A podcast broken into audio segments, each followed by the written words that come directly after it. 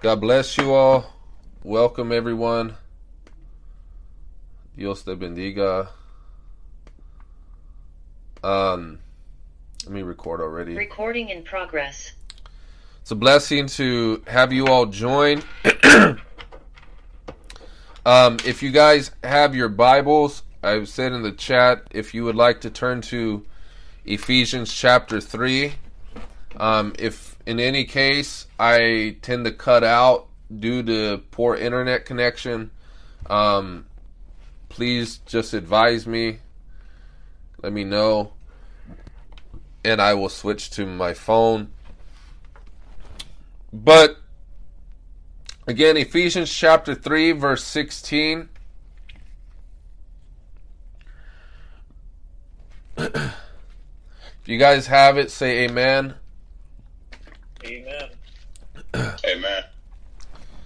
And I I want to I want to let you guys know that um there there's something and even if it's in the chat or even if it's just reactions I just want to let you know that there's something about the nature of of a dialogue in in preaching when it's when it's just a monologue when it's just me speaking and there's no feedback I think that that does something in the atmosphere um, there's something biblical about there's something there's something good about saying amen. It's a biblical term.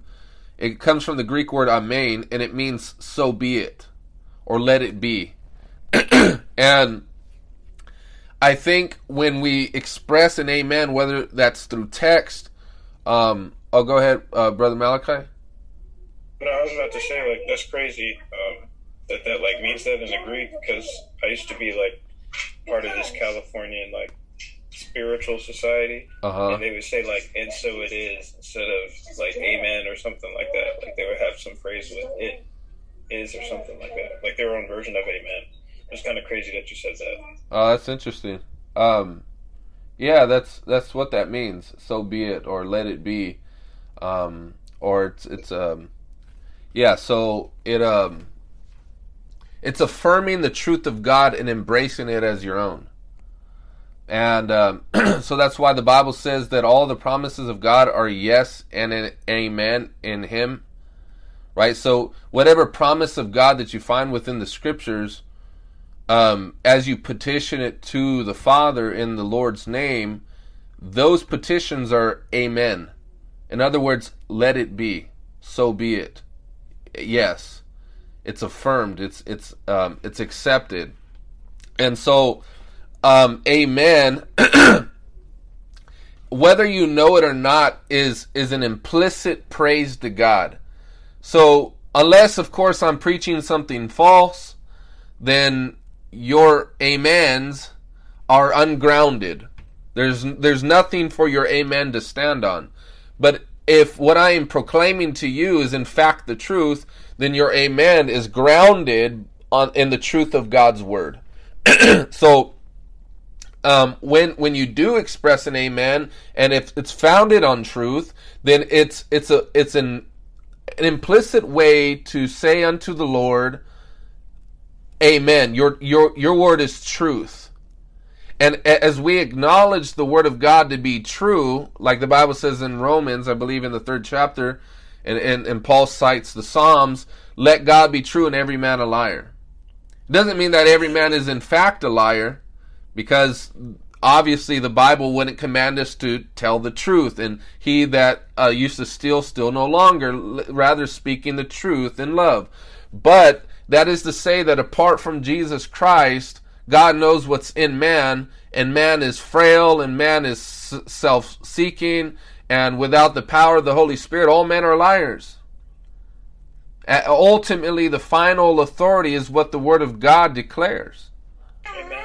Not science, not philosophy, not psychology, not uh, math. The Word of God is more certain than mathematical uh, laws.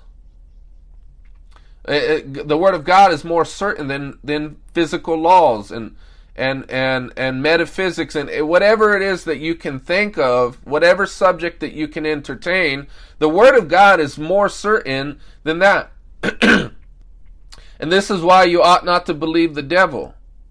And this is why you ought not to get into an intellectual wrestling match with the devil because he will fold you over and he will back you into a corner in a in a fetal position and and he will tap you out. You're you're dealing with an ancient serpent who has at least 10,000 years of studying and strategizing and plotting and conspiring against men to kill, steal, and destroy, to deceive. He holds the whole world in sway. Billions of people, intellectual, intelligent people, yet nonetheless are deceived by the enemy. This is why we rely simply on faith in the Word of God. And if you rely on the simplicity of faith by the power of the Holy Spirit, you will not be defeated.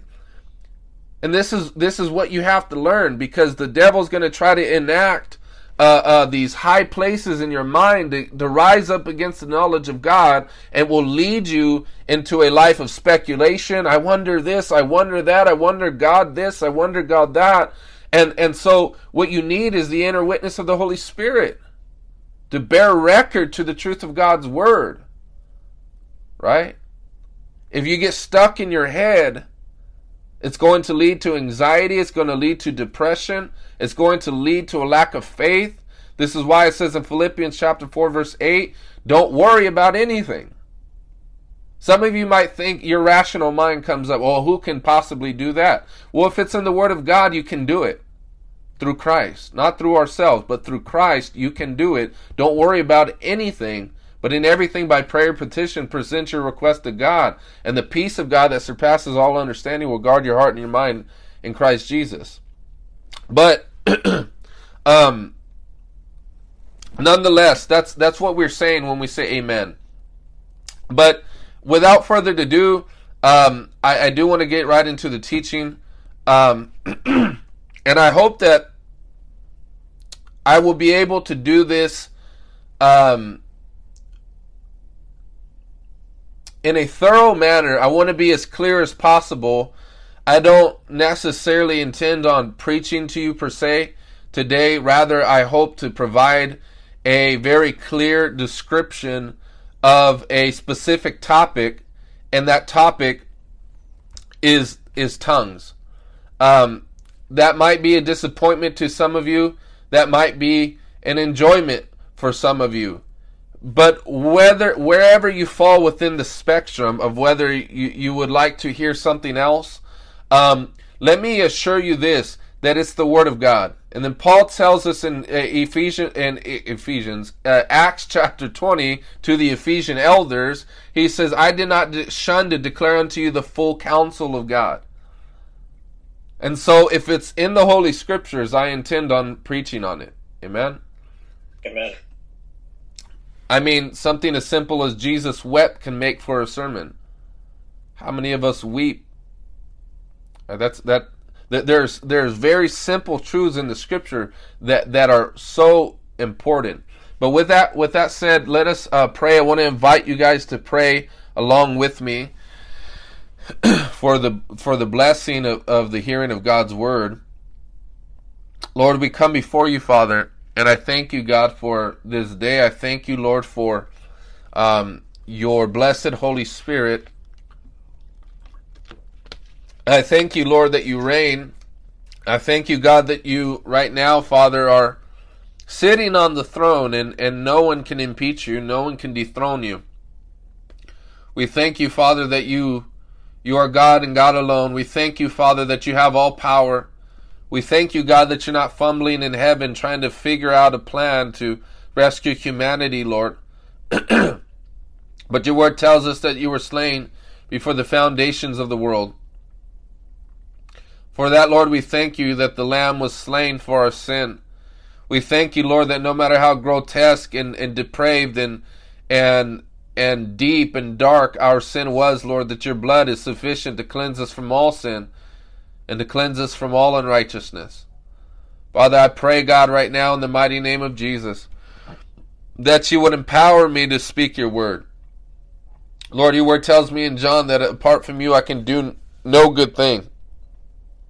So, Father, I pray that you would incite faith in my heart that your anointing would rest upon me, God. I pray that your anointing would rest in this meeting, Lord. And I pray that you would provide clarity to all the hearers. I pray that you would remove all manner of distractions. Father, I pray, God, that you would bring low every satanic thought that would try to rise up against the knowledge of God, that you would demolish strongholds, Lord. Father, I pray that you would set at liberty those that are taken bondage. Father, I pray, God, that you would incite in our hearts, Lord, a hunger, if we don't have this gift, Father, for us to seek earnestly after this gift. Father, I pray in the mighty name of Jesus that you would give us a hunger and that you would give us a faith, Lord. Father, I pray that if our minds are unable to comprehend this reality, Lord, that you would help us to subdue that rational mind, Lord.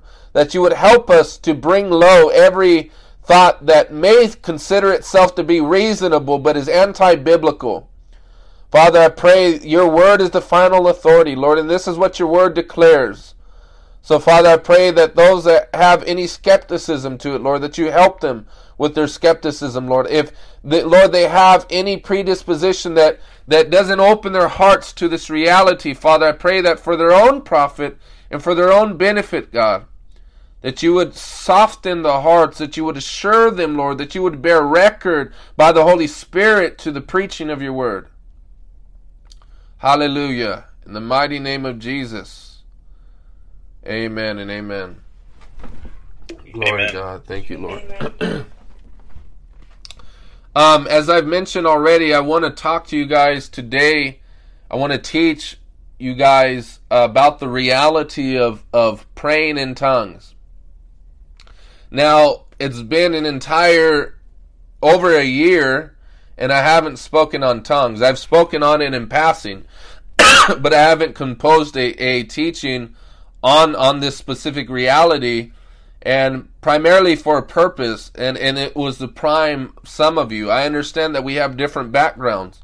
Some of us um, are very familiar with tongues. Some of us grew up in church um, having heard our parents speak in tongues.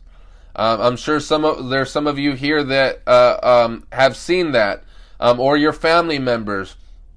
But some of us it's not the case some of us have uh, grown up in the streets. Some of us have grown up in the occult. Some of us have grown up in, in orthodoxy or, or Catholicism. And so we're not familiar with this. But let me just say, um, straight from the gate, whether you like this term or not, um, I understand that some of you might say, where is that in the Bible? But um, for all intents and purposes, we are defined as charismatics. You might say, what does that mean? And this relates to tongues, and here's the reason why. The word charismatic is is it comes from a Greek word mean charis, and that word is grace. That's where we get the idea in Ephesians chapter 4 to each man is given a measure of grace. When he ascended on high, namely Jesus, when he had gone up to heaven, he gave gifts unto men. Right? So to be charismatic means we believe in the gifts that we have gifts because of grace. See, I understand that some of you have been taught that grace means unmerited favor, and to an extent that's true. But if one has grace, they have gift. They have gifting on their life. Amen. So this is all channeled through the Holy Spirit. We have access to the Father by the one Spirit, and that self same Spirit has distributed gifts unto all men as he has seemed fit, as he has deemed fit. Amen. So, but to each one, charis has been given as Christ apportioned it. Uh, but to each one of us, grace has been given as Christ apportioned it. So each and every one of you have grace. Each and every one of you have this Greek word charis. And this is all some of you say, you know, gifts are a secondary matter. Maybe you've heard that, you may may have heard those uh, in the church, but here's what I would say. I would say that the gifts are of primary importance. Why? Because it had taken the blood of Jesus to secure the gifts for us. Amen. If Jesus did not die and rise again and ascend to heaven, there would be no gifts. So Peter says in Joel chapter 2, uh, no, excuse me, Peter says in Acts chapter 2, citing Joel chapter 2, he says, This is that which the prophet Joel has spoken of when the Lord says, In the last days, saith God, I will pour out my spirit upon all flesh. And your sons and daughters you will prophesy. So I don't know about you, but I am in, in, in, in a humble way, I am proud to say I am a charismatic. You might not want to say that. You might just say I am biblical. But understand, there are many people who say they're biblical, but they're not, and they don't believe in the gifts. They say I'm biblical and I only believe the Bible. No, you don't. You believe your own wicked imaginations that has bought into the lies of the devil to tell you that God doesn't heal today, that God don't prophesy today, that God don't do these things today, that tongues was a thing of the old and it was just human languages. No, it's not. It, it, it is a, a language endowed by God. A language endowed by God Himself. We keep rationalizing the scriptures and playing origami with it to our own defeat. you know, we, we have so many books in the bookstores telling you today 10 reasons why this, 10 reasons why that, and all just to excuse us out of a life of faith. As Leonard Ravenhill called them, he called them unbelieving believers. They, they claim themselves to be believers, but they don't believe. Now, this isn't a, a rebuke to any of us here because I understand a, a, all of you enough to know that you guys do, in fact, believe in this. So don't take this as a rebuke. But with that said, um, Ephesians, and as you can see, I'm, I'm very passionate about this. The reason why I'm so passionate about this is because if we do not get the gifts back in the church, we're going to be a dry church. We're going to be a dead church. We're going to be a, a, a, a weak church that is incapable of demolishing the strongholds of the devil. We, we have all these, um, let me, let me come down a bit. We have all these pastors who want to argue and say apostles aren't for today, prophets aren't for today. They, they, they, they cherry pick the scriptures, but before God, they're tearing out the scriptures before the Lord. That's what they're doing, even if they've never ripped it out of their Bibles, because they don't preach it anyways. Amen. Amen. It's it's a, it's a crime. It's a crime before God, and I say that with with trembling. I say that with sobriety of mind. I say that with a solemn heart. That it's a crime before God. And so, Ephesians chapter 3.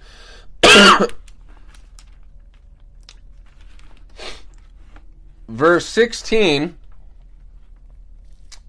chapter 3 verse 16 I pray that out of his glorious riches he may strengthen you with power okay stop there but hold it there it's the Greek word dunamis. It means ability, might, or power. Some of some of some of the uh, pastors today, just uh, on the side note, who um, don't really understand how the Greek language works, they'll say it's God's dynamite dynamite power, and they they have mistaken this term to mean dynamite, and it doesn't mean dynamite just because it says dunamis.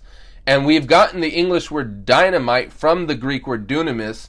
but you got to understand, dynamite didn't exist at this time. So that's not what it means in the original Greek. We have taken that Greek word to mean something in English it did not mean at that time. And so when we're saying dynamite, we're basically saying power. That's what dynamite is. But that's not what it means here. Okay? It means power, might, or ability. So we have ability through God, we have might through God, we have power through God. It says, through His Spirit in your inner being. Now, the reason why I, I, I cite this passage is because I want to take note of two, two terms here. Number one is power, and number two is inner being. And as we continue reading, it says, So that Christ may dwell in your hearts through faith, and I pray that you, being rooted and established in love, may have power, together with all the Lord's holy people, to grasp how wide and long and high and deep is the love of Christ, and to know this love that surpasses knowledge, that you may be filled to the measure of all the fullness of God. now, a couple of observations here. Paul is expressing his prayer because this is a prayer to the church at Ephesus. He's saying, My prayer is that you would be strengthened in your man, inner man, by the Holy Spirit according to his riches and glory. For what purpose? So that we together, as all the Lord's holy people, may be able to grasp the width, the length, the, uh, the depth, the height of the love of God that surpasses knowledge. For what purpose? To the fullness of God. He says that you may be filled to the measure of all the fullness of God. So there is a measure. There's a measure. There what is this measure here? I don't know if you guys in Europe use ounces, but this is 16.9 ounces. I know some of you think us Americans are crazy for miles and when you guys use kilometers and you know all this other stuff. I wish there was this universal measurement so we can communicate more easily because they say, you know, I'm somewhat kilometers here. I'm said I'm an American. I'm dumb. I don't know what kilometers are. okay, so you guys say liters. Okay, but 16.9 fluid ounces. Well, this has that's the measurement of this of this bottle. Now, if if I live with just this here, this amount of of uh, of water in this bottle, then it cannot be said that I have the fullness of measure. All right, so what is the solution? The solution is that you would be filled, but you need power to be filled. And that power comes from the Holy Spirit the Holy Spirit comes from the rich abundance of the glory of the Father. We have access to the Father. We've been blessed with all heavenly blessings and, and, and heavenly places in Christ Jesus. And so through the Holy Spirit, we have access to that, but it doesn't come immediately. Right? This is what Paul says elsewhere in the scriptures be being filled. It's a continuous verb you know, Charles Spurgeon said this very famously. He said that we are leaking vessels.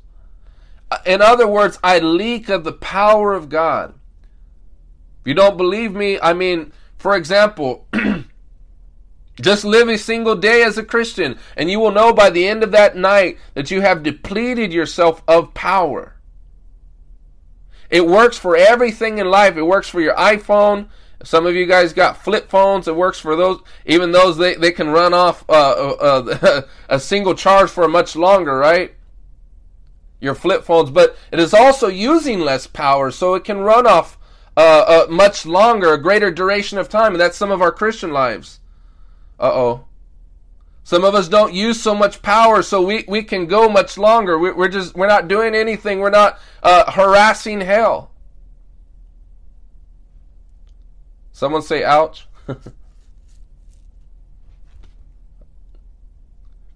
I know it applies to some of us. You don't have to say it. I know you feel it.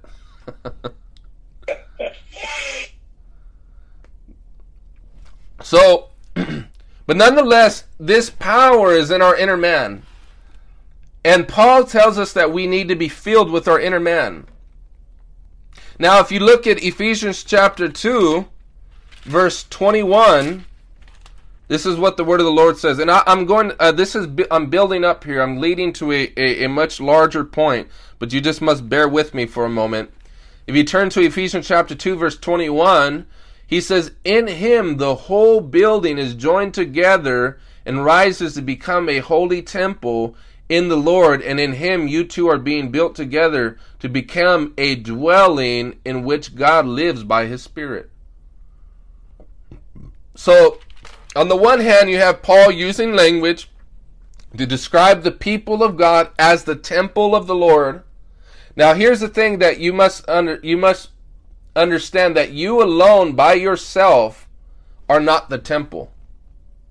You're just not. Now, when when the word says you are the temple, Paul used a third pers- third person plural. That is to say, he is referring to the general audience, and it is pl- it is a plural term. It's a plural pronoun, and plural means several. It's not just one. So when he says you, third person plural, you together are God's temple. Now here's the thing: the inner man is the holy of holies. Because in the temple you have outer court, inner court, and you have the Holy of Holies. The Holy Spirit wants to reside within the Holy of Holies as we, being the temple of God, are being built up in Him. This is the promise of the new covenant that we don't have to go to a high priest. We don't have to enter in by the old covenantal system, which, if you insist on maintaining, is an insult to the blood of Jesus. We don't have to enter in by blood and bulls and goats or anything like that. Amen. We enter in by a new and living way. We enter in with a far greater covenant. We enter in through the blood of Jesus Christ. For the blood of bulls and of goats could not take away sin, but Jesus Christ, having died once and for all, has made propitiation for sins, the Bible says. For by one sacrifice in Hebrews chapter 10, verse 14, has he perfected forever those who are being made holy. Amen. And let that be an encouragement to you. That term right there is a is a fixed present uh, uh, past tense. once and for all has he perfected that comes from the Greek word telos, that means to bring to maturity, to completion. He's perfected you once and for all, those who are being made holy. It is a continuous verb. So what is the what's how do you reconcile that? Am I perfect? Am I being made holy? Which one is it? You're perfected positionally in Christ, and from that state of perfection, he continues to perfect you more and more in practice. But it's not the practice that defines me. It is the position and the identity that de- defines me. That's why when I can wake up and I yawn and I feel like I want cookies more than I want prayer, I don't have to feel condemned because I know positionally I'm holy. right? Well, oh man, I ain't feeling spiritual today, man. Oh boy, I just kicked the cat. I don't have cats, by the way. I, I don't like cats, but you get the idea, though. But we're in a new and living way. And so the Bible says that we, this is what Jesus destroyed the temple in 70 AD. It was an evidence that he has done away that old system. He rent the veil in two. He demolished, not one stone was laid on another.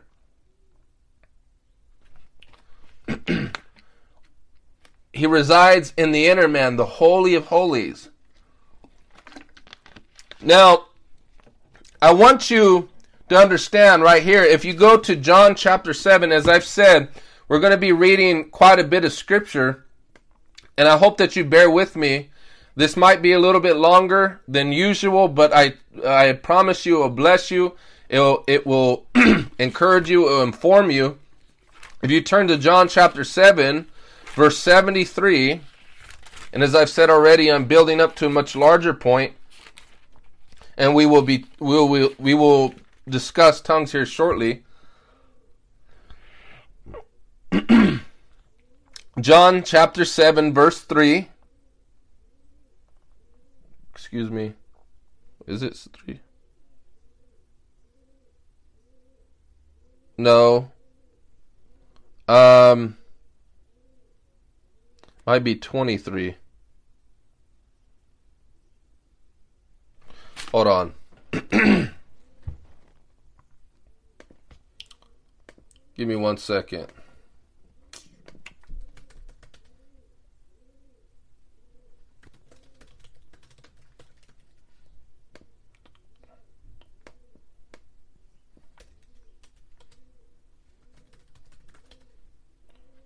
Oh, excuse me. John chapter 7, verse 38. There we go. As I've said, we're to be we're to be delving into scripture. So if you have your Bibles, do turn there, or if you just want to read it there on the chat, if if my wife pulls it up, in in either case, I want you to see that it's there in the text. Let, let, let us actually begin at verse 37. On the last day, in the greatest day of the festival, Jesus stood up and said in a loud voice, Let anyone who is thirsty come to me and drink. Whoever believes in me, as the scriptures has said, rivers of living water will flow from within them. Verse 39. By this he meant the Spirit, whom those who believed in him were later to receive. Up to that time, the Spirit had not been given, since Jesus had not yet been glorified. Now, a couple of observations. Number one, Jesus is inviting them on the last day of the feast when they have already been well drunk. They have already been well fed. And so it, it comes as an invite, he invites them in a time where naturally speaking, they would not have desired another drink. And so Jesus often invites people, not when it's convenient for you, not when you're necessarily desperate. he invites you when he when he speaks. Right? So if, if this is why if people who aren't ready the, a preacher will come, but even if they're not ready, the ark is still going to close. So we ought not to assume that the Lord is going to speak in a time that's convenient for us. We look at the watch and say, oh, you know, I got to bury my father. Jesus says, let the dead bury their own dead. He says, oh, no, you know, uh, uh, I can't come to the banquet. I just got married, Lord. But what is more important? He says, what shall it profit a man if he gains the whole world but forfeits his soul? There must be a sense of urgency to the invitations of God. And so he is inviting them on the last day of the feast. Says, Who's ever thirsty? They're probably not thirsty at this time, but uh, naturally speaking. But although I'm sure there were some there that were, they might have felt like, man, we've been, you know, observing these festivals, and and this really isn't satisfying. We have drunk to our heart's content, and I'm still empty. I know many of us has been there. We smoked our last blunt, we sniffed our last line, we we slept around, we we drunk, but at the end of the day we're still empty and so the invitation of God was still there. Whoever is thirsty come and drink. But this yeah. is this is an invitation that the Lord is giving and it's talking about the Holy Spirit. And what does he say? Rivers of living water will flow out. Rivers of living water will flow from within them. So here's here's a couple things that you must know. Is number 1 is that the rivers come from within. See, th- this is uh, what I've learned is that the devil speaks from out into you. The Holy Spirit speaks from in out. Amen? Because the Holy Spirit is within us, and so he speaks from in and it comes out Whereas the devil is without and he speaks into your mind. Mm, amen. and so the Holy Spirit is is wanting to flow. This is why we said the Holy Spirit flowed is because you can stop flow.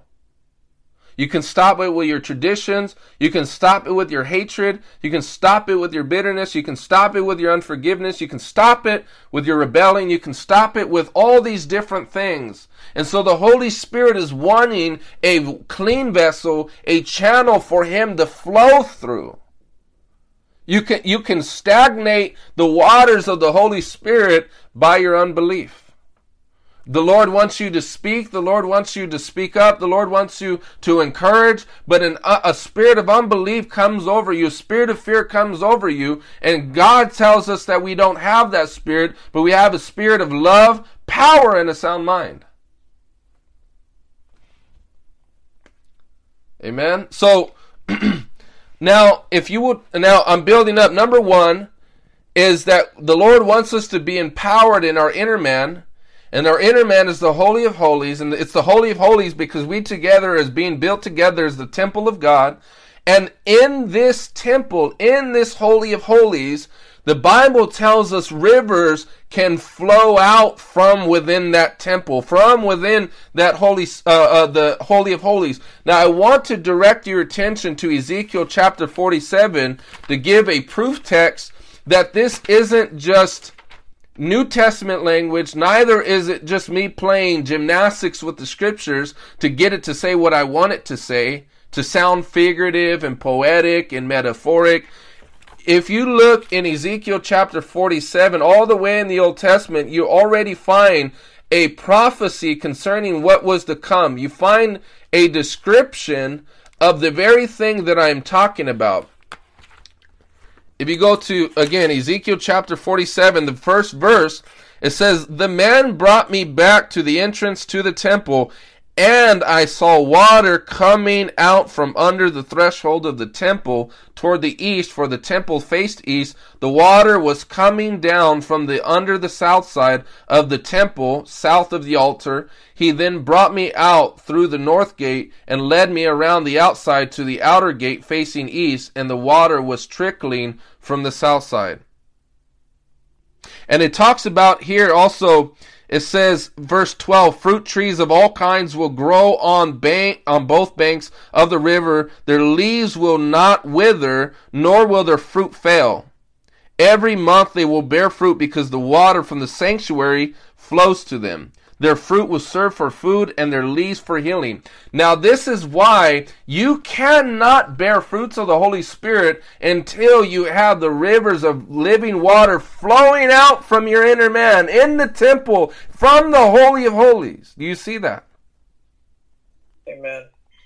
And what does the Bible say in Revelation? That there is there is a river that that that that flows from the tree of life. Have you read that in Revelation? We're looking for an actual tree and an actual river when the Lord is saying that the river is within. And in Ezekiel 47, he's telling us that if this river is flowing, that we will bear fruit. We will bear fruit for ministry. We will bear fruit for the gifts. We will bear fruit with love. You see this three prong for uh, for uh, gifts, for ministry, and for love. But if we're not allowing it to flow, there's going to be a stagnation in our lives. Amen? Amen. Are we following? Amen. Now, I want to say, and, and again, I know this is a lot of information. I hope that we're processing this. So, to sum up, the Lord wants us to be strengthened in our inner man, which is the holy of holies, and we're the holy of uh, inside the inner man is the holy of holies because we together is a temple of God, right? And Jesus describes this reality as being rivers of living water flowing out from that inner man. And that river of living water comes as a result of his Holy Spirit. Okay? Now, I want to also add one other description. The Bible talks about you are the light of the world, right?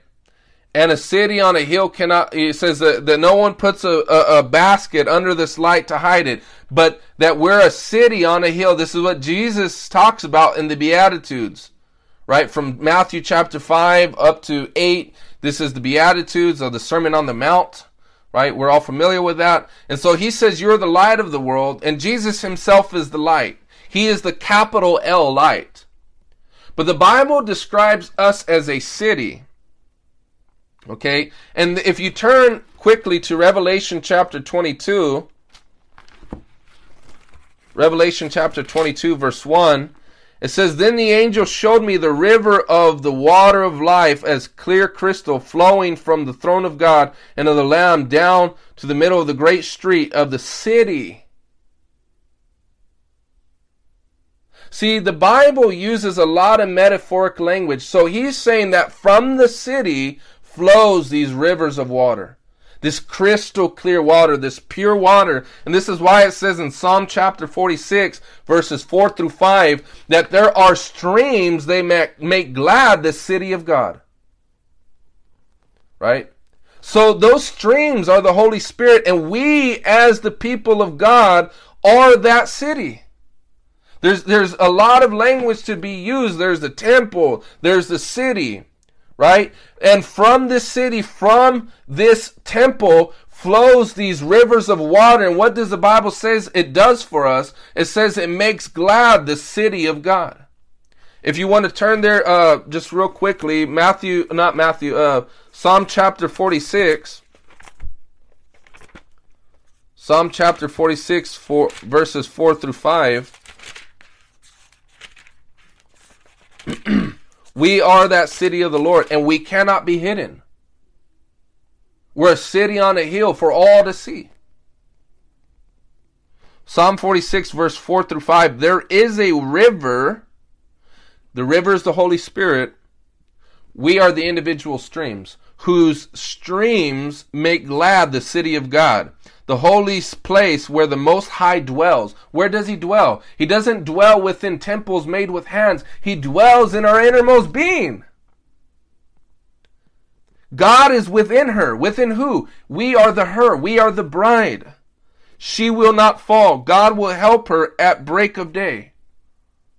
So there is a single river but there are individual streams and we together as a city that's why it requires more than one man of god to be flowing.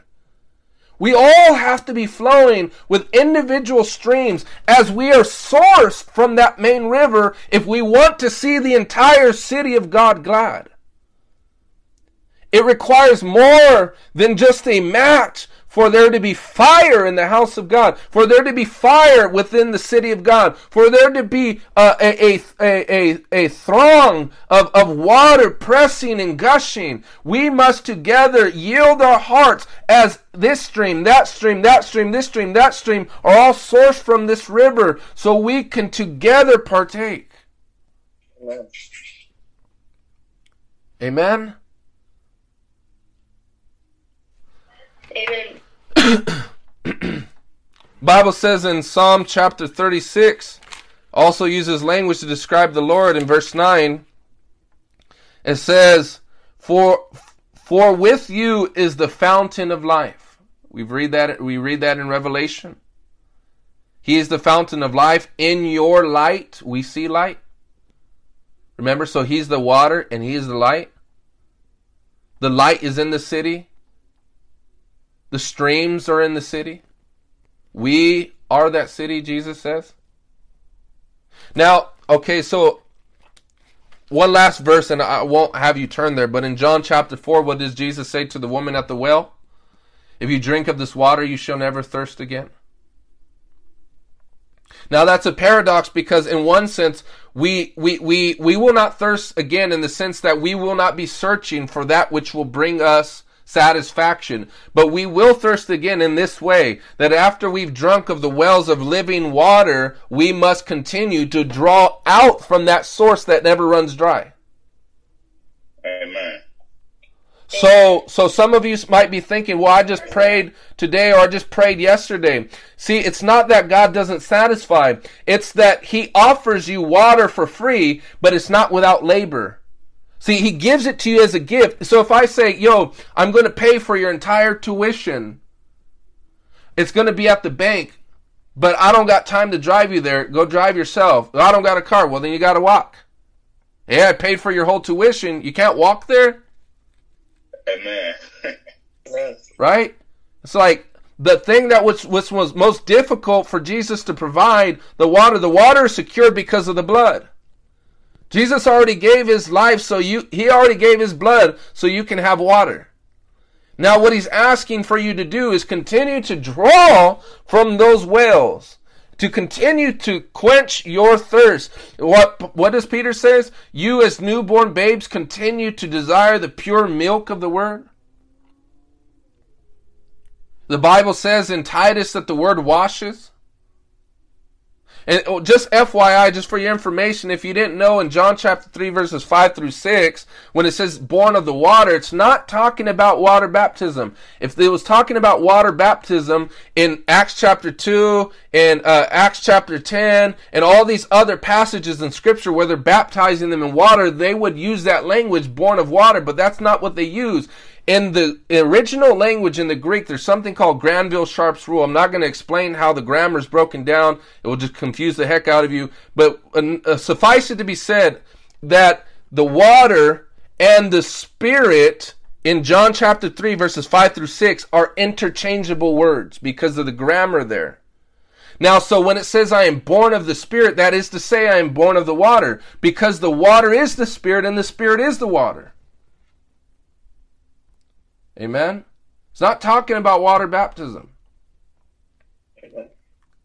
Now, with that said, this water produces power. This water produces strength. The Bible, now what is this water? It's the spirit. But what does water do? It refreshes. Isaiah talks about with stammering lips will I speak to these people, and this shall be their refreshing. What was he talking about? Even as old as Isaiah, he's talking about tongues. So when Jesus spoke in John chapter 7, verse 38, about the Spirit that was to be poured out, we see the manifestation in Acts chapter 2, uh, at which fulfilled Joel chapter 2. And what did we see on the day of Pentecost when it was fully come? That cloven tongues of fire sat upon each of them, and they all began to speak in tongues as the Spirit gave utterance. Amen? As the Spirit gave utterance, they spoke. Now there is a there is a dual uh, uh, um, relationship and connection there. The Spirit gives the utterance, and I do the speaking. The tongues will not come if I do not speak. Okay? The Bible, it says the Spirit gave utterance as they spoke. And so, you know, some of us, it's the same thing with prophecy. Some of us are wanting to be able to prophesy, but we will not speak. The Bible says in Jeremiah, if I'm not mistaken, open your mouth wide and I will fill it. See, he won't fill it until you open it. Right, right. It requires faith to open it, and as you open it, he will fill it. But if you don't, see, here's what we always do. We want to premeditate. Oh, what if God this? What if God that? What? See, we're not filled enough because if we're filled, it will come out. It will gush out. We need to be being filled. And that's what the Bible says in, in uh, Psalm chapter 23. My cup runs over. You know, I love that song by Juanita Bynum. I don't know if you guys ever listened to her deep worship, but she says, I want the overflow. I don't just want it to the brim, but I, I want the overflow. And as charismatics, I want you to be assured if you are dry and if you're feeling downtrodden, if you're feeling whatever, the Bible says that there is a place that we can come in God where there's an overflow, where there are streams, and you're allowing it to flow. But see, the thing is this in the temple, there are gates. And the Bible says, open ye, it says, open uh, the gates. You open the ancient doors. Well, what are those doors? The, those are our eyes, those are our ears, and those are our hearts. That's why Jesus says, I stand at the door and I knock. He's not knocking at a literal door. He's knocking at the ancient doors of your heart, which is in the temple of the Lord. And he's wanting those doors to open, just like in Ezekiel, so that the waters can gush forth. Amen?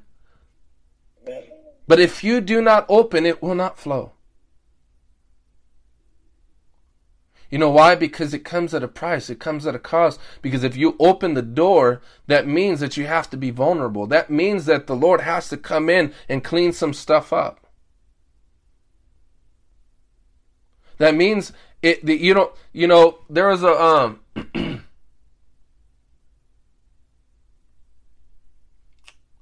there there was some dude who knocked on my door just recently. He was a stranger,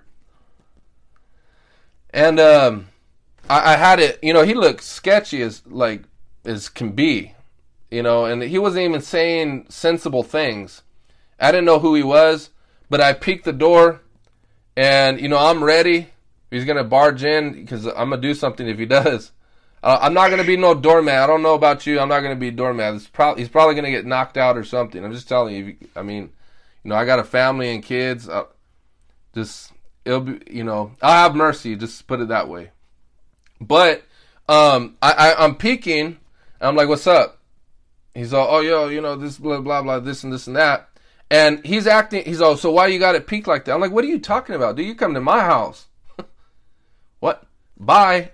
You know. And so that that sounds rude, but it's like, yo, I don't have any obligation to open my door to you because you're not trustworthy. I don't know who you are, and I'm not going to be this gullible, uh, uh, airheaded, naive Christian that gets uh, robbed or something. That's dumb. Be wise as serpents wise as serpents. Some of you might say that's not gentle. Well, no, it's it's gentle because he didn't get harmed, right? Amen. so, um,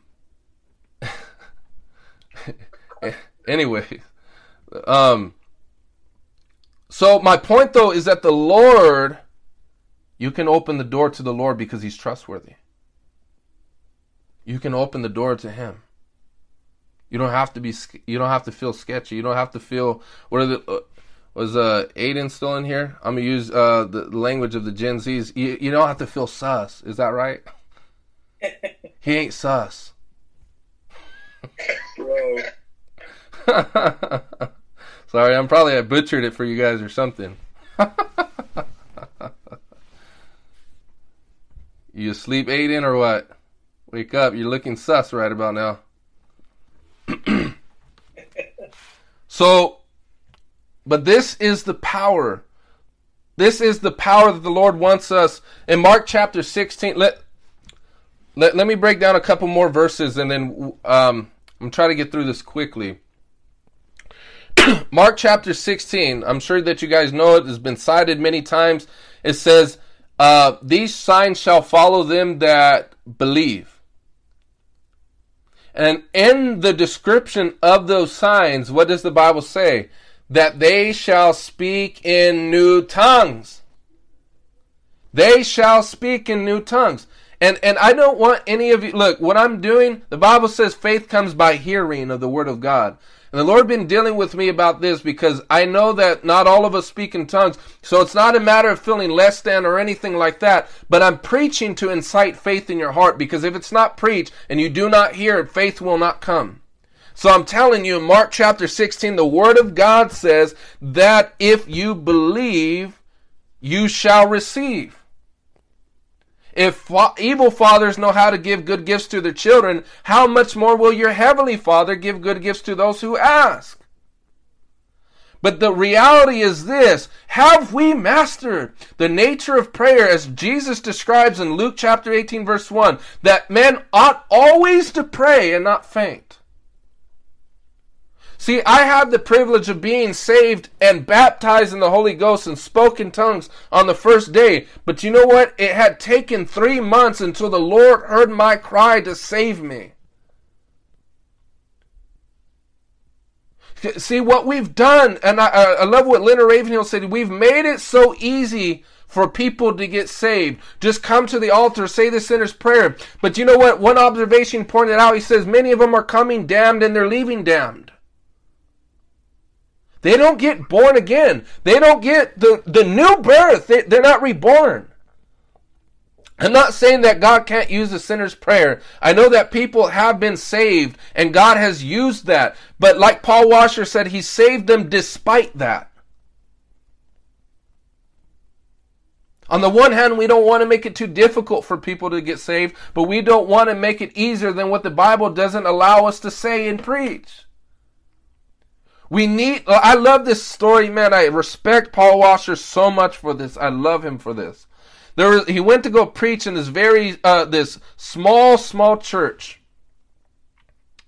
And while he was there, what happened was there was a man who's a uh, he was a, a large man. He said he looked very intimidating, and he didn't even believe the Bible, but he came because he had um, received news that he was going to die, and die soon. He only had maybe like two weeks to live. The doc, the doctors told him. And he says, you know, and he went up to Paul Washer after the meeting. He says, you know, I've never been worried about anything a day in my life. I'm not scared. He says, but if what you're telling me is true, that if I die and I'm going to go to hell, I need what you have because I only have two weeks to live. And Paul Washer said, you know what? I will do this. He says, I will cancel my flight and I will stay here with you every day until you get born again. I will go through with you in the scriptures until you are saved. And he would continue to read John 3.16, read the scriptures. He says, I see it, I, I, I read it, but I, I, I don't know. I, I don't know if I'm saved. He says, well, let us go John 3.16 again. He says, he says, we've already read that. He says, I know, but let us read. Let's pray that God will open your eyes. Let's read. He says, for God so loved the, the, the, the world. God loves me. And he says, how do you know that? He says, haven't you seen it before? haven't you seen it? he loves me. That is what the new birth is. You can read it a million times, but until you have been given sight, you will not see. But I'm telling you, there is something beyond just a new birth, and it's the baptism of the Holy Ghost that will give you power the power to live a holy life, power to, to be, to do great exploits for God. But you know what? The source of the power is, is the baptism of the Holy Ghost. And how can I say that in John, in the 20th chapter, Jesus breathed on them the Holy Spirit. He says, receive ye the Holy Spirit. And then if you parallel that to Luke, it says, then he opened their minds to the scriptures. So that the receiving of the Holy Spirit is the opening of the mind to the scriptures, as in the case with this man in Paul Washer. But the baptism of the Holy Spirit gives you power to live out the Christian life. That's why in Acts chapter 2, why do you see that there's a unique experience? Why wasn't John chapter 20 before the day of Pentecost sufficient? Because Jesus says, even after that, wait and tarry into Jerusalem until you be endued with power from on high. And I understand that's a complex thing. And you know what? I don't claim to have all the answers to work all that out. People debate that stuff. But you know what? There's one undeniable thing that some people call it the second blessing. But whatever you want to call it, I see it in the scriptures and I know it to be true.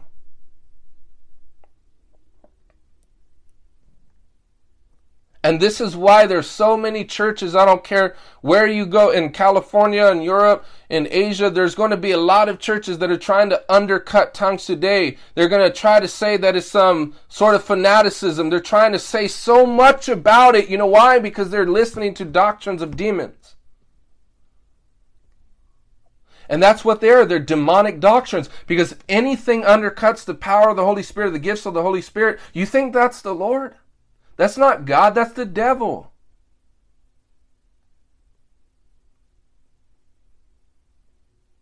Amen. That's what good liars do. They tell half truths. Did God really say?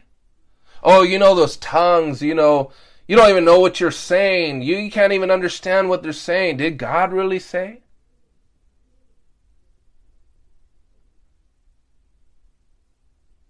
You're not used to that. Come on, man.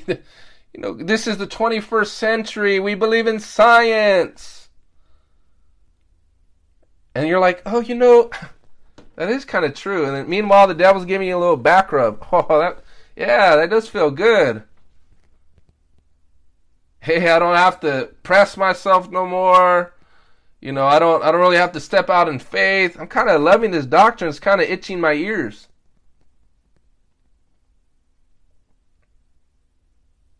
Oh yeah, get, give me right there.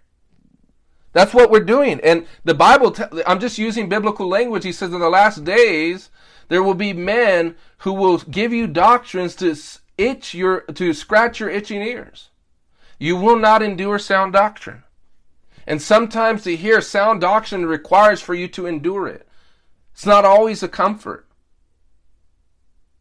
What does the Bible says in the book of Amen. Revelation? When John the apostle, he had to swallow the scroll and it was bitter at first, but the end thereof was sweet as honey.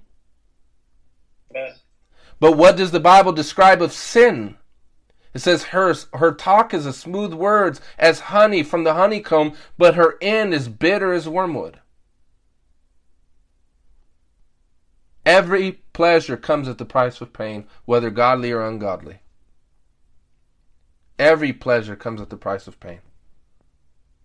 Every pleasure comes at the price of bitterness.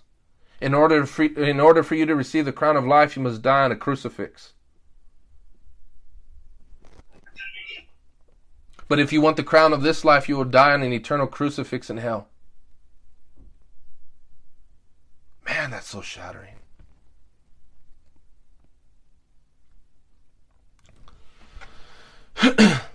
but in Mark chapter 16 it says, These signs shall follow them that believe. And remember, the goal is power, that we may grow up in the full measure of God. But if you look in chapter uh, Luke chapter 24 verse 49 and this is the the discourse that Jesus gave toward the end Okay, so Matthew chapter 28 when he commissions the disciples, Mark chapter 16 when he gives a description of the signs that follow them that believe, and Luke chapter 24 verse 49 are all paralleled scriptures describing the same event and is all concerning the commission because this is after the resurrection. But in God, in the an account of Luke, what does he say in Luke chapter 24, verse 49? Do you follow that? Matthew chapter 28, the Great Commission, where he says, "Go out into all the world and make disciples." Um, when he says, "Go out into all the world and make disciples, baptizing them in the in the name of the Father, Son, and Holy Spirit," and he says, uh, uh, "Lo, behold, I'm with you unto the end of the age." That's the same event as Mark chapter 16 after the resurrection, but in, but they describe it different angles of the same event. It's kind of like, and and I've learned this from an apologist. He said that uh, as an investigator, because he was a he, he he was an investigator, and he said whenever there was car accidents and they were trying to describe the event, person A on the south side and person B over here on the north side and person C on the east side will all recount the same event but with different details. Unf- unfailing, every single situation, it would always be the case because perception will give you insight into specific details that the other person did not have. And so it's the same thing. Why do we have four gospels? Matthew, Mark, Luke, and John. There are all different authors with different perspectives recounting the same exact events. That's why there's no contradiction. Amen. But right here, retelling that event when he's commissioning his disciples, he says this in the 49th verse I am going to send you what my Father has promised, but stay in the city until you have been clothed with power from on high. So they waited in the city in Acts chapter 2. And some theologians believe that they stayed there 10 days praying. Because from the time that Jesus had uh, Gary Habermas, now I was thinking of, uh, oh boy, maybe you know his name. Case Christianity. No, that's uh, Greg Koukl. No, no, no, no that's Stand to Reason. That's J. Warner, I think. Yeah, yeah, y- exactly. Yeah, you got him right. Thank you. Remember that I read his book. Right on, man. That's good material. Helps you to definitely stand on your feet intellectually with with uh, critics of the scriptures. Um, I'd advise uh, Ga- Gary Habermas is also a good guy. He's historian um, of antiquity. Um, he has wonderful case arguments for the resurrection and stuff like that. J. Warner Wallace, my bad. But yeah, that's his name if y'all ever want to look up. J. Warner Wallace. Yeah, thank you for that information. And and I want to say too, um, on the side, as charismatics, we tend to get a rep for like being anti-intellectual. It's all just spirit. No, it's spirit and intellect. it's spirit and intellect. Just because we believe in the power of God doesn't mean that we have to dumb ourselves down. but right here in Acts chapter 2, they're waiting for power. But what happens? And remember that keyword power. That's what we're aiming at in, in accord with Ephesians chapter 3 verse 16. That you may be filled with power in your inner man. Right? To the fullness of God. Now what happens? It says chapter 2 in the book of Acts, the first verse. When the day of Pentecost came, they were all together in one place. Suddenly a sound like the blowing of a violent wind came in heaven from heaven and filled the whole house where they were sitting. They, you know, I love uh, Ravenhill's uh, dry humor. He says they were up in, you know, in the day of Pentecost, the early church was in the upper room waiting. Um, um, what would he say? Oh, he says they were in the upper room. He says today we're all in the supper room.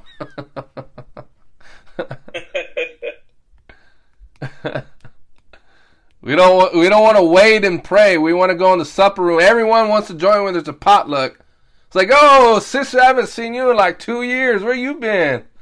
Oh, you know. It always happens that way. but it says they saw what seemed to be tongues of fire that separated and came to rest on each of them. All of them were filled. That's what we're looking at in Ephesians, right? Ephesians chapter 3 to be filled with the fullness of God. They were filled with the Holy Spirit and began to speak in other tongues as the Spirit enabled them. And so, before this time, they were cowards.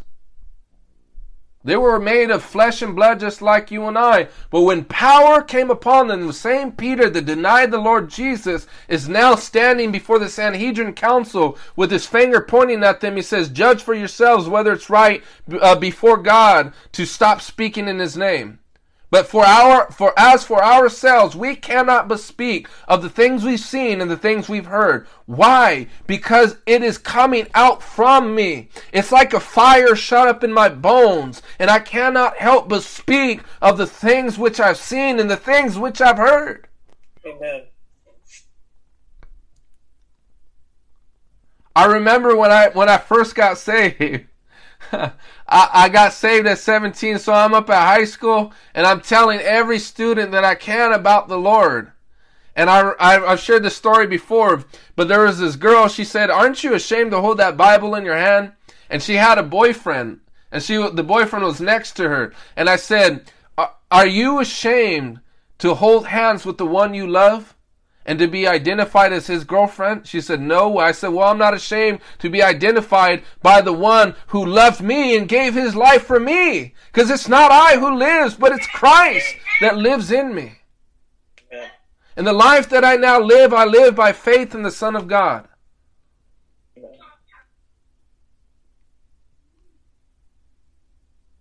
You know, I, I remember um, I was working at the slaughterhouse and I just had on my helmet, you know, because we had a word protective gear. I had, I love Jesus. And everybody's clowning me for it. And, but here's the thing so what? So what if I'm clowned?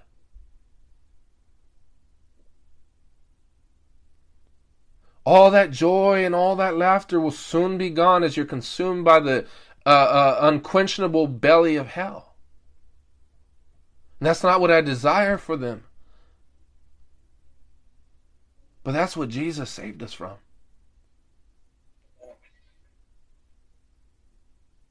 You know, like Leonard Ravenhill pointed out, and it strikes me so much. He says, he says there are people in hell who pray, but they never, but it's never answered.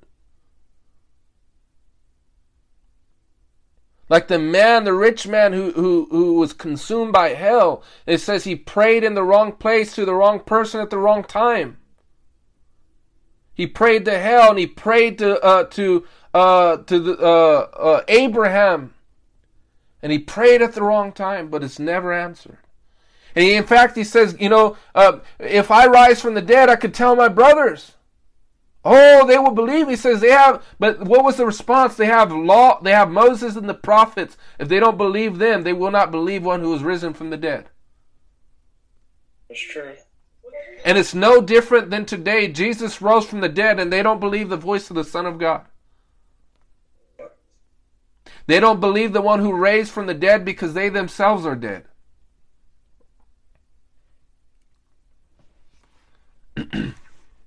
but in Acts chapter 2, they're filled with power. And this is the last passage, and we'll close out with this 1 Corinthians chapter 14. I love that this passage is in here.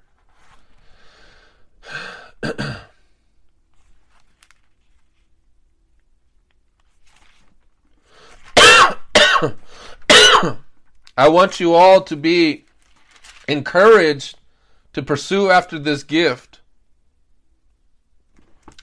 1 Corinthians chapter 14 verse 1. Follow the way of love and eagerly desire gifts of the Holy Spirit. We'll stop right there at that first clause. Just so you know, I'm, I'm using language that maybe some of you are not familiar with when I say clause. A sentence is made up of several clauses. What a clause is, for example, if you look right here, follow the way of love and eagerly desire the gifts of the Spirit, comma, that's a first clause. That's not enough to make a sentence. Okay, so I'm giving you language just to help you to know, just to help you to serve as tools. So when I describe these things, you know what I'm talking about. but that's the first clause there. And it says, in fact, in the Greek language, you know the word there eagerly desires the same word for lust? That means this earnest craving. You know, people say, you know, you charismatics follow uh, the gifts too much. You guys follow signs. Well, Mark chapter 16, it says the signs follow us. To who to those who believe, but here's where it begins is eagerly desire, earnestly desire, earnestly crave for the gifts of the Spirit. He says, especially that you, especially prophecy. But here, this is where I want to provide a teaching. As, as I've built up already, we've, we've, I've explained to us that we're that temple. We're, we're strengthened in the inner man, the inner man is in the Holy of Holies because we're the temple. But in that inner man, the Holy of Holies gush forth, like the book, the, like the Bible says in Ezekiel chapter 48, will flow rivers of living water. And this is describing the Holy Spirit, the baptism of the Spirit. And through that, we're filled with power. As we read in Luke chapter 24, right, in verse uh, 49, that we will be endued with power from on high. And that's what we're aiming to get at in Ephesians chapter 3, where it says to be filled with power, right? After the fullness of God. And so, one of the tools that Jesus, that the Lord has provided in order to fulfill that is to pray in tongues. Uh, every person that has prayed in tongues knows that tongues is like a supercharge to your prayer life. Thanks. And prayer, I'm not saying prayer, I'm not saying prayer in English or in your native tongue isn't good. God can still bless that. But if the Lord wanted us to stay there, He would not have given the church this gift. Now, I want to say on the side, I understand some of us might be thinking of passages, you know, or, or things or reasoning within our mind. Am I, some of it, let me just clear this up. Some of you who are saying, I'm not worthy of this gift, you need to get that out of your mind already. None of us are worthy of anything. We're all worthy of hell, but Jesus has decided to save all of us by his precious blood. So the idea of being worthy is out of the question. You don't have to be some super saint in order to receive the gift of tongues. You don't have to be some super saint in order to receive the gift of prophecy. You just got to crave. You just got to desire. You just got to believe God. That is the minimum requirement. That is what Jesus asks of us. And what is, is it too difficult? He says, if you have a mustard sized seed of faith, that is enough. And that is a small faith. But the mustard seed, it grows up and grows up. So you begin there, but you flourish in faith, from faith to faith, from glory to glory, from one image of glory to a next. So where you were a year ago is not where you should be today especially after hearing of joining Wednesday prayer meetings, after hearing prayers so much, you should be built up in your inner man with a power you did not have a year ago. You should be in a pro- progress of faith unlike you were two years ago.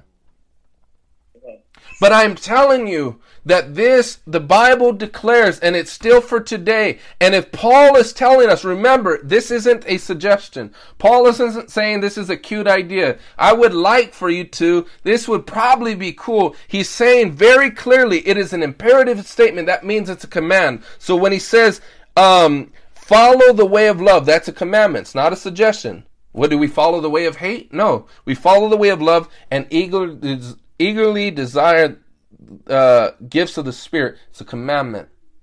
So let me ask you this question Are you doing that? You don't have to raise your hand, you don't have to say amen, but I want to ask you personally Are you doing that?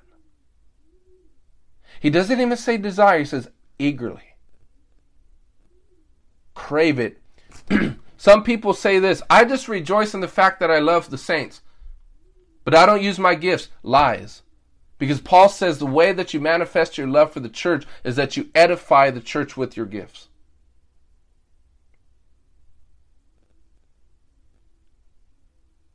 If I have I'm not going to belabor the point, but I think that's I think it's enough to say that.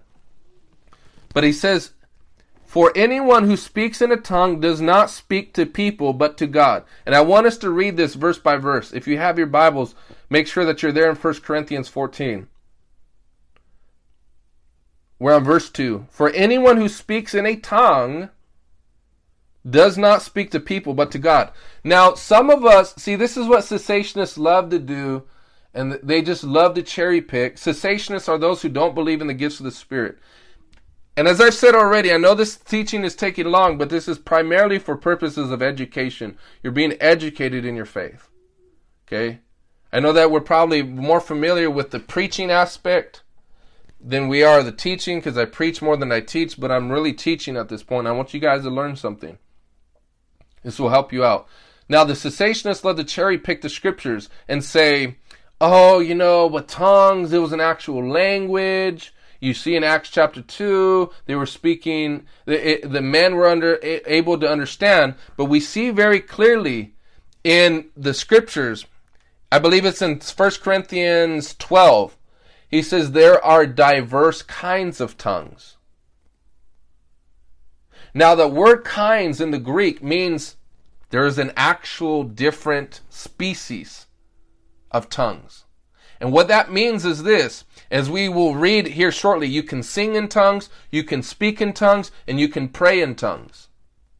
Speaking in tongues, God, I know someone personally, a past, a former pastor of mine, who knows a brother who went to Mexico. God gave him the gift of speaking in tongues, a, a form of tongue to, he didn't know a shred of Spanish and preached a whole sermon in Spanish.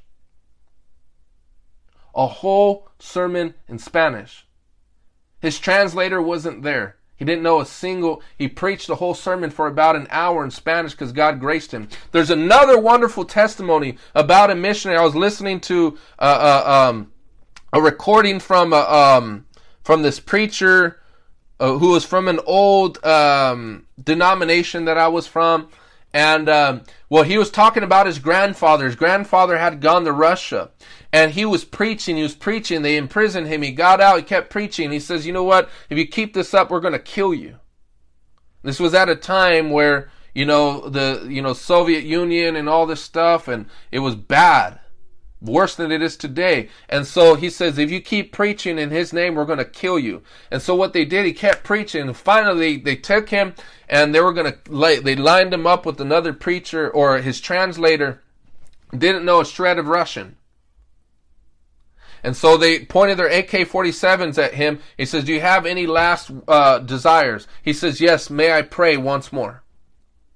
He said, "Go ahead." And there's several soldiers there with their AK-47s or whatever assault rifles they have. And he says he began lifting his hands. He began praying to the Lord. He says, "Oh Lord," he says, "Oh, you know, I don't know what it was that he was praying, but he he began to speak in tongues." what happened was he kept speaking in tongues, speaking in tongues. He had his blindfold on. He says, "I'm ready. Go ahead and shoot me." There was a dead pin drop silence. Not one of the bullets were fired. He lifted up his blindfold and his translators, and then all the guns were on the floor. And his translator says, I thought you didn't know Russian. He says, I don't. He began to speak in their own languages. God gave them utterance. And he was saying that the angel of the Lord is ready to strike any one of you down if you kill me. Hallelujah. Hallelujah. Thank you, Jesus. That is the power of God, and it still manifests today. But that is a diverse kind of tongue that is spoken in a language that can be understood, that preaches the truth of God. But the Bible says that, again, that there are diverse kinds of tongues, and the tongues that we're talking about is the individual tongue for our life of prayer. And in this way, the Bible says we speak not unto men, but unto God. It says, Indeed, no one understands them. No one is no one. You know what it means in the Greek? No one.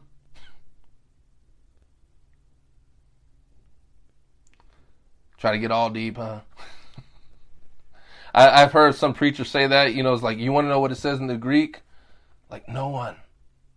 Shh. Literally, no one understands him. This is a specific kind of tongue, as I've said, and it's there in the it's there in the Bible. Diverse kinds of tongues. Uh, hopefully, we'll get to it. but the one who prophesies, prophesies speak to people for their strengthening, encouraging, and comfort. Anyone who speaks in a tongue edifies themselves. You know the word edify there if you look in Jude chapter 1 verse 20, it's the same word. It says, building yourselves up in your most holy faith, praying in the Holy Ghost. That means that God wants you to create an edifice. What it means is to actually construct a building. That's what the word edify means. And so we are building and building and building. You want to know why many of us are weak in the spirit is because we don't build ourselves up. We are weak in the spirit because we do not build. And as a consequence, we don't have weight. The more you work out in the spirit, the more you have strength, the more you have weight. That's why with certain preachers, there's such a lightness because they do not have a rich intimacy with the Holy Spirit. So when they speak, there is no fire, there is no power, and there's no rivers of living water because it's all head and it's shallow. And I've, I've had preachers accuse me saying I, I'm I'm arrogant. No, people are offended by boldness. Don't forget that the sweet lamb that was meek and mild is also the lion of the tribe of Judah that will rip his adversaries to pieces. Yes. You don't believe me? Psalm chapter 2. Why do the heathen rage and the, the, the people of this world plot in vain? For the Lord in heaven shall laugh and have them in derision. For he sees that their day is coming.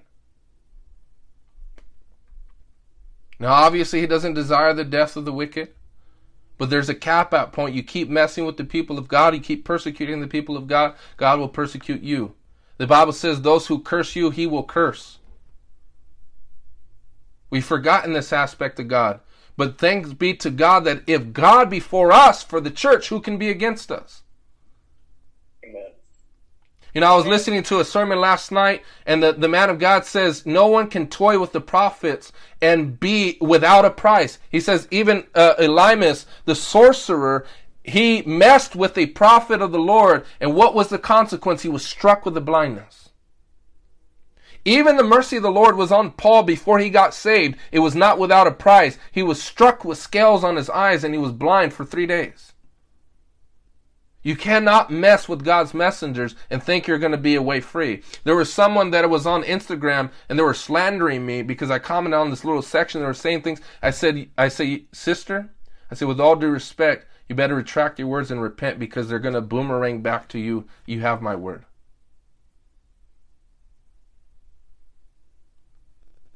And so, repent. You know, she blocked me because she knew what I was saying was true, but she didn't want to humble herself. It's biblical. It's biblical. um, but as we continue on, it says, Anyone who speaks in a tongue edifies themselves, but the one who prophesies edifies the church. I would like every one of you to speak in tongues. But I would rather you, I would rather have you prophesy. Now, here is where some of us say, you know, I'm not worthy. Paul is expressing his do- desire, says, I want all of you to speak in tongues. And so I will say the same thing to, to you. to all of you, I would that all of you speak in tongues. Don't dodge this. It's not something that should reveal, it should, in other words, I'm saying, I would that you all have a gift. Would you be offended if I if I offered you let's say if we're all coffee drinkers here and I have several mugs that were very expensive and I said I would have all you have this mug. Oh, I'm not worthy, brother. I don't want that. you know, I don't know if I deserve it. Have I worked enough for it? I'm telling you, it's a gift. Why are you going to reject it?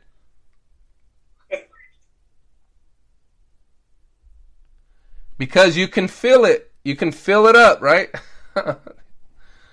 Anyways, that's a cheesy because we want to be filled to the measure of God. You can fill up the mug, right? Never mind. but why would you reject a gift? Why? It's for your profit, it's for your benefit. And some of us say that we would like to prophesy, but you know what? You know where it begins? Tongues. Yes, absolutely. It all comes with responsibility. Every gift comes with the responsibility. That's why Paul says, fan into flame the gift of God. Do not neglect the gift that was given you through the laying on of my hands. Don't neglect it. You can neglect tongues. Some of us have the gift of tongues in here, but we don't speak in it very often. When I first got saved, I, I, would only speak in tongues about like 10 minutes and I would pray the rest in English. I've learned today that I speak in English about 10 minutes and I pray the rest in tongues because I'd rather be supercharged. It's there when I get revelation. It's there where I get power. You know, there was a man who spoke in tongues you know, there's several Christians that would speak in tongues and they would get download from God, revelation from God. They would get actual inventions from the Lord and are millionaires today. Because of revelation. Because when you speak in tongues, you speak mysteries in the Spirit. That's why Paul then says, He that speaks in, uh, in an unknown tongue, pray that he may interpret. Do you know that you can interpret your own tongues? But the Bible says that it requires prayer. That you have to pray in your prayer, Lord, what am I speaking? The Lord may not always disclose it, but you can get personal revelation. That if you have ever wondered how I prophesy with accuracy to some of you, it's because I pray in tongues and I ask the Lord to give me interpretation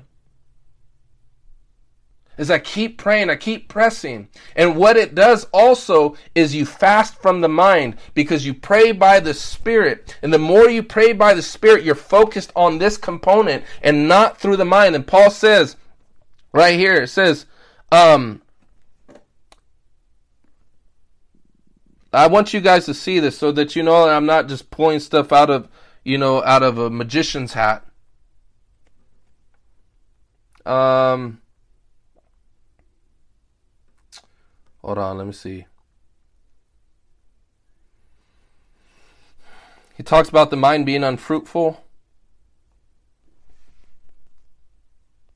Okay, go to verse 13 in chapter 14. He says, For the, this reason, the one who speaks in a tongue should pray that they may interpret what they say. Now, I understand he's talking about in a corporate gathering. But you can also pray in your personal time with the Lord that He give you revelation of those tongues. You might say, How do I do that? But the more that you pray in tongues, the more that you tune in with the frequency of the Holy Spirit and you're able to interpret. It's not something that the carnal mind can receive. This is why the Bible says that the, the eye has not seen, ear has heard, neither heard, neither has it entered to the hearts of men what God has prepared for those who love him, but he has revealed to us this to us by his Spirit. He reveals, like Daniel was given revelation of Nebuchadnezzar's dream. There's no way, humanly speaking, that he could have known this. It was by the Spirit. Okay? So he says, For if I pray in a tongue, my spirit prays, but my mind is unfruitful. So, so, right there, if you see verse 14 in chapter 14, my mind is unfruitful. In other words, when I pray by the Spirit, I'm not using this. So, what fasting of food is to the body, praying in tongues is to the mind. If I fast from food, I'm fasting food from my body. But if I pray in tongues, I'm fasting from my mind. That's why Paul says it's unfruitful. What's the purpose of that? Because I am growing in my dependence on the Spirit and I'm growing in my I'm I'm weaning myself off of relying on this thing here. See, already the carnal mind is saying, "Well, why, why do I need to do that?" You have to be a spiritual man to receive this because we don't walk by our sight and by what we can reason. We walk by revelation and sight by the Spirit. And the more you pray in tongues, the more you will be able to get revelation from God, speak mysteries in the Spirit, and say things that will confound even intelligent scholars.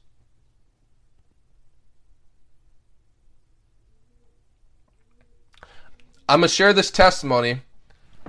There's a man. I'm not. I'm not gonna say who it was.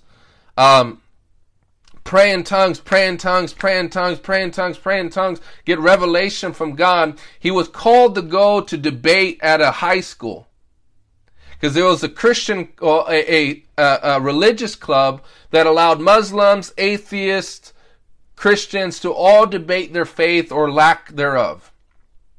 And so they called this man, he was no scholar at all, but he came with the demonstration of the Spirit and power. And so they, they welcome up and say, you know, welcome up so and so. He's ready to debate, you know, whoever's going, you know, is going to defend the existence of the Christian God, of Jesus Christ. And he's like, yes, he's thinking of this in his heart. He, he heard the ding, ding, ding, like, you know, in a boxing match. Let's get ready to rumble. That's how he felt in his heart. Like, man, polish them or make them look like fools, but he's not there to debate. He's there to demonstrate. He's not there to debate cute ideas and intellectualism. I, I understand, intellect, you know, intellect is good. I understand that absolutely. But he came to demonstrate the spirit and power. And so what? And so there was a lady already ripped, uh, a girl, a high school girl, ready to rip him to shreds. That was an atheist. And she was like, I'm ready to ask you a question. He says, hold on. Let me first ask you a question. He says, um, I'm hearing by the Lord. He says, and, and tell the class uh, that this is true. He says that you you're actually a high school student, but you're already enrolled in college. You're a year in, and you're studying to be a pediatrician, and you have asthma in your lungs. She's like, "What in the world? Like, who the heck are you?" Her hand went down, and the rest of the students' hands went down. And she's like, How'd you know that? He says, Come up front. We're going to pray, and the fire of God is going to disintegrate that asthma. Amen. And then he got started getting words for the vice principal, for the professor, for the students, and he put a hot seat up there in the front. And he says, "Whoever has pain, come up in the hot seat, and you get healed." You know, someone's leg grew out. And he's getting words of knowledge and prophecy for these kids. And when lunch, and then lunch is about to, and then there was an hour, and lunch was about to uh, happen. Uh, they were supposed to be released from lunch. None of them wanted to leave. And so then they had to leave though, and then the following class came in, same thing. And so when lunch was over, the second class came out. They, they were standing at the door, and not all of them could come in. Right? And God used, that's what revival looks like when you demonstrate the Spirit and power. No gimmicks, no try to bribe people with money. Hey, if you answer this question, I'll give you $5. I appreciate the sincerity of people. But this is what the apostles did. They came with power. But you know where the power source comes from? Is as we pray in tongues. That's where you get revelation. That's where you're able to grow in healing. That's where you're able to grow. You know, I have testimony after testimony. I've, I've seen people, you know, one time when there was a guy over here, uh, there was a kid, he came out of a high school, and I was passing out tracts. The Lord gave me prophetic words for him. I said, You believe in God? He says, You know, it's interesting. He says, I don't believe in God anymore. Today, a science professor told me about evolution. I don't believe him anymore. I was like, Well, that's interesting. You know, um, I said, Well, hey, well, God actually spoke to me about you. He says, you, uh, the Lord told me that your mom is addicted to drugs and she got you taken away and she's trying to get you back. She's trying to get custody from you and you actually live with your grandma. And you actually really like cars. His face lit up like, how in the world did you know that? And and well, anyways, after telling him the gospel, he came to belief back in God in the same day. He went from not, I don't know if I believe in God to not believing in God to believing in God in the same day. Amen. Hallelujah. I got testimony after testimony. Time would fail us to share with hours of, of testimonies like this. But it came when I'm willing to be made a fool by praying in what people don't understand. And it's tongues. Tongues. And and there there are depths and there are dimensions in the spirit. If you would only open up your heart to this reality.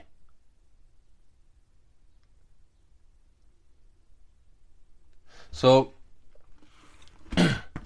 as you pray in tongues, in the Holy of Holies, your inner man gets built up, and these rivers of living water begin to flow out.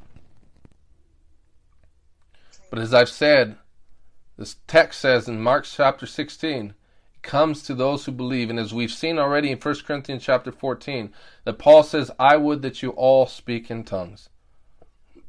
So this is a desire that comes from the heart of God because Paul is under the inspiration of the Holy Spirit, and it's not just Paul speaking. If the inspiration of the Holy Spirit is expressing his desire for the church. so I will I'm closing now and I will urge you